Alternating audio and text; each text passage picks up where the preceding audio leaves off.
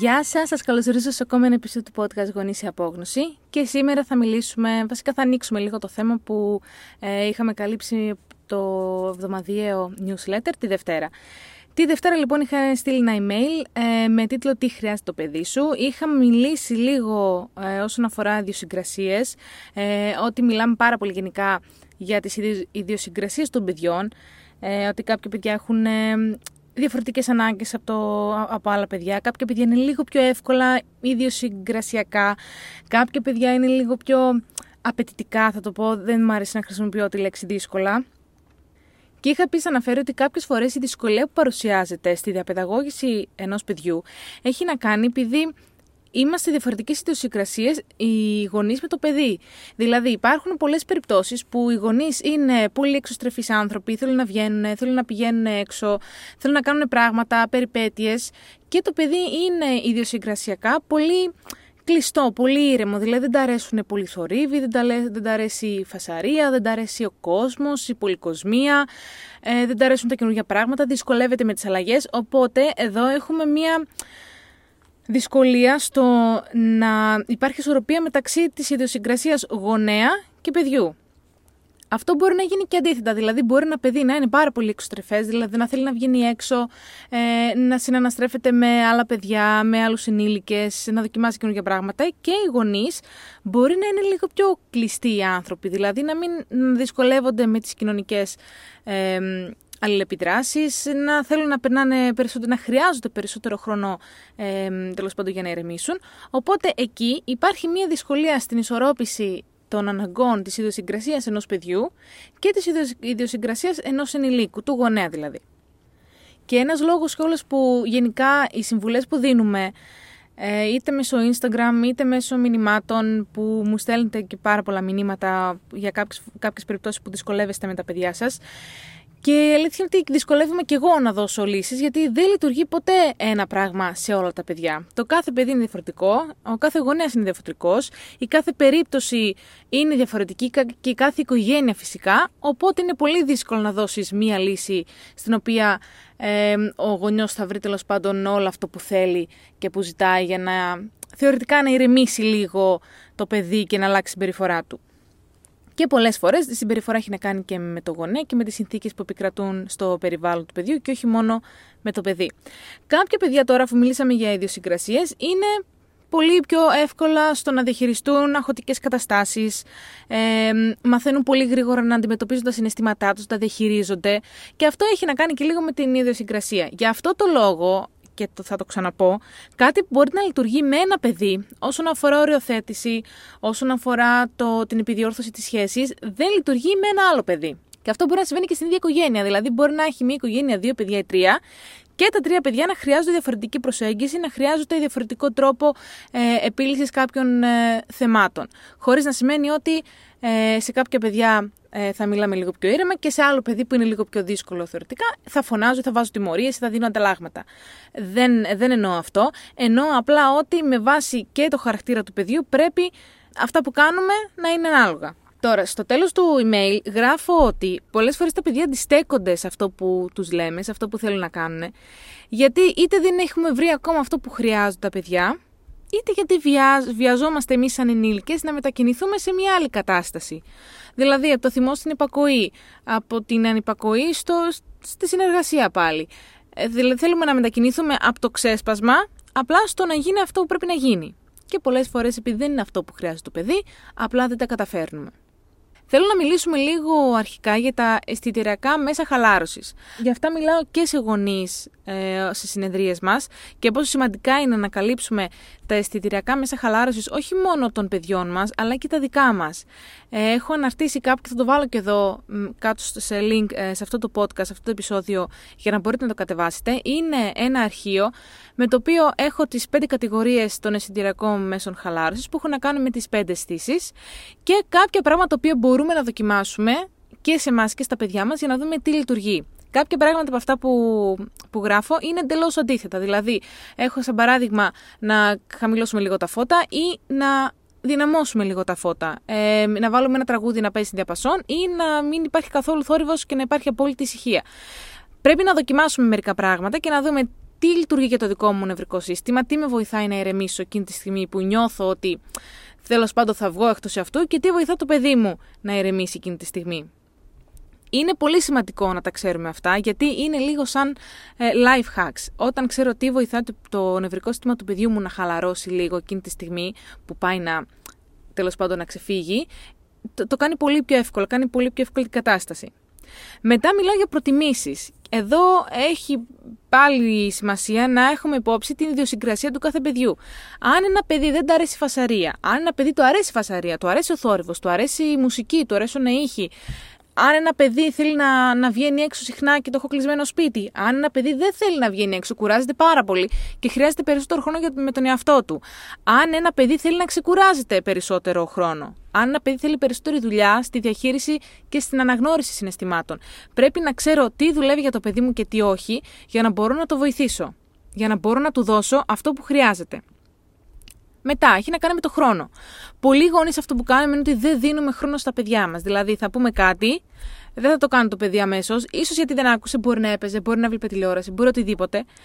Και εκνευριζόμαστε γιατί δεν το έχει κάνει αμέσως, το ρωτάμε ξανά και ξανά και ξανά, χωρίς να δίνουμε χρόνο. Πολλές φορές, όταν ρωτήσουμε κάτι και δώσουμε λίγο χρόνο στο παιδί, κάνουμε μια παύση, Γίνεται. Και αυτό το έχω προσέξει και εγώ με το δικό μου το παιδί, γιατί πολλές φορές χάνω την υπομονή μου στο του λέω κάτι το οποίο ξέρει θεωρητικά να κάνει και το κάνει και σωστά, και απλά δεν το κάνει. Έχω προσέξει ότι τις ημέρες που είμαι και εγώ λίγο πιο καλά και είμαι πιο ήρεμη και δίνω αυτό το χρόνο στο παιδί και κάνω αυτή την παύση, το κάνει. Δεν το κάνει στο χρόνο το δικό μου, το κάνει στο χρόνο το δικό του. Και αυτό είναι εντάξει. Επίσης, θέλω να πω λίγο εδώ κάνω μια παρένθεση ότι πολλές φορές ζητάμε πράγματα από τα παιδιά και δεν έχουμε την απόλυτη προσοχή τους.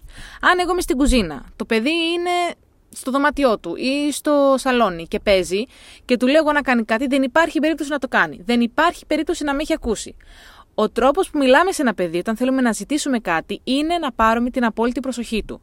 Δηλαδή, παρατάω ότι κάνω την κουζίνα, πάω στο παιδί, κάθομαι κάτω μαζί του, Πρώτα είναι η σύνδεση, δηλαδή θα ασχοληθώ λίγο, να δείξω λίγο ενδιαφέρον σε αυτό που κάνει το παιδί και μετά θα το ρωτήσω. Μπορώ να έχω λίγο τη βοήθειά σου, μπορώ να έχω λίγο την προσοχή σου. Θέλω αυτό. Για παράδειγμα, μόλις τελειώσει αυτό το παιχνίδι, πρέπει να φύγουμε ή πρέπει να βάλουμε παπούτσια ή πρέπει να κάνουμε το Α ή το Β.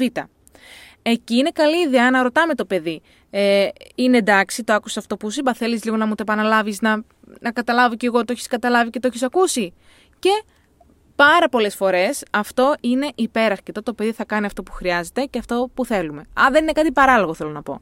Τα παιδιά το καταλαβαίνουν, ε. Αν είναι κάτι παράλογο ή άδικο, το παιδί το καταλαβαίνει, δεν υπάρχει. Οπότε πρέπει να κάνουμε λίγη παύση. Θα το κάνει το παιδί στο δικό του χρόνο. Μετά, τα οικογενειακά συμβούλια. Εδώ δεν θα πω πάρα πολλά πράγματα, γιατί έχω ξεχωριστό επεισόδιο ε, στο podcast σχετικά με τα οικογενειακά συμβούλια. Θα το κάνω και αυτό link για να μην πηγαίνετε να ψάχνετε τώρα στα επεισόδια. Θα το κάνω και αυτό ένα link κάτω από το σημερινό επεισόδιο ε, για να το ακούσετε. Είναι πάρα πολύ σημαντικό, ειδικά μετά τα 4-5, να κάνουμε οικογενειακά συμβούλια, αν όχι πριν, γιατί δίνουμε και στα παιδιά την αίσθηση ότι, ξέρεις, είμαι και εγώ μέλος αυτού του συνόλου. Έχω και εγώ φωνή, έχω και εγώ κάποιο λόγο σε αυτά που γίνονται, που συνήθως αφορούν και το παιδί αυτά που γίνονται. Οπότε θα σου πω να το ακούσεις γρήγορα γρήγορα το επεισόδιο για τα οικογενειακά συμβούλια και αν έχεις οποιαδήποτε πορεία μπορείς να μου στείλεις ένα μήνυμα ε, για να τη λύσουμε. Τέλος, επανάληψη. Θα το πω ξανά. Η επαναλαμβανόμενη ανεπιθύμητη συμπεριφορά δεν σημαίνει ότι το παιδί σου δεν μαθαίνει. Σημαίνει απλά ότι χρειάζεται περισσότερο χρόνο. Θα χρειαστεί πάρα πολλές επαναλήψεις για να μπορέσει το παιδί να κάνει κάτι και να το κάνει καλά και να το κάνει σωστά για μας, επειδή κάποια πράγματα είναι αυτονόητα, θα πω τώρα πάρα πολύ απλό πράγμα. Το να παίρνω το μπουκάλι το νερό να βάζω μέσα στο ποτήρι. Για μένα είναι πάρα πολύ εύκολο αυτό το πράγμα. Είναι αυτονόητο. Το κάνω μηχανικά. Δεν χρειάζεται να μάθω κάτι. Δεν είναι κάποια δεξιότητα που πρέπει να αναπτύξω. Για ένα παιδί όμως είναι μια δεξιότητα που πρέπει να αναπτυχθεί. Ε, και γενικά πρέπει να υπάρχουν επαναλήψεις. Δηλαδή, θα πω κάτι στο παιδί, θα το εξηγήσω 100 φορές μέχρι να το κάνει. Ε, ή για παράδειγμα, να μαζέψει το, το παιδί τα παιχνίδια του δεν θα το κάνει σωστά από την πρώτη φορά και ούτε από τη δεύτερη και ούτε από τη δέκατη. Μπορεί να χρειαστούν 60 φορές να δείξω στο παιδί ακριβώς πώς μαζεύουν τα παιχνίδια του. Είναι εντάξει, θα χρειαστούν επαναλήψεις. Πώς συμμαζεύει το δωμάτιό του. Πώς, θα πω τώρα άλλα πράγματα, πώς βάζει πλυντήριο. Χρειάζονται πολλές πολλές επαναλήψεις. Για να μάθει το παιδί κάποια πράγματα. Και σε αυτό θα κάνω επίσης μία μεγάλη παρένθεση. Ε, ξέρω πάρα πολλούς γονείς και ακούω και από πάρα πολλούς γονείς ότι ξέρεις, δεν μπορούμε να βγούμε να φάμε έξω με το παιδί, ε, δεν μπορούμε να πάμε μία βόλτα με το παιδί, γιατί δεν κάθεται, δεν συνεργάζεται, δεν ακούει, δεν τρώει, σηκώνεται, πειράζει και ξέρω εγώ. Οπότε η λύση αυτών των γονέων είναι να κλείσουν το παιδί στο σπίτι.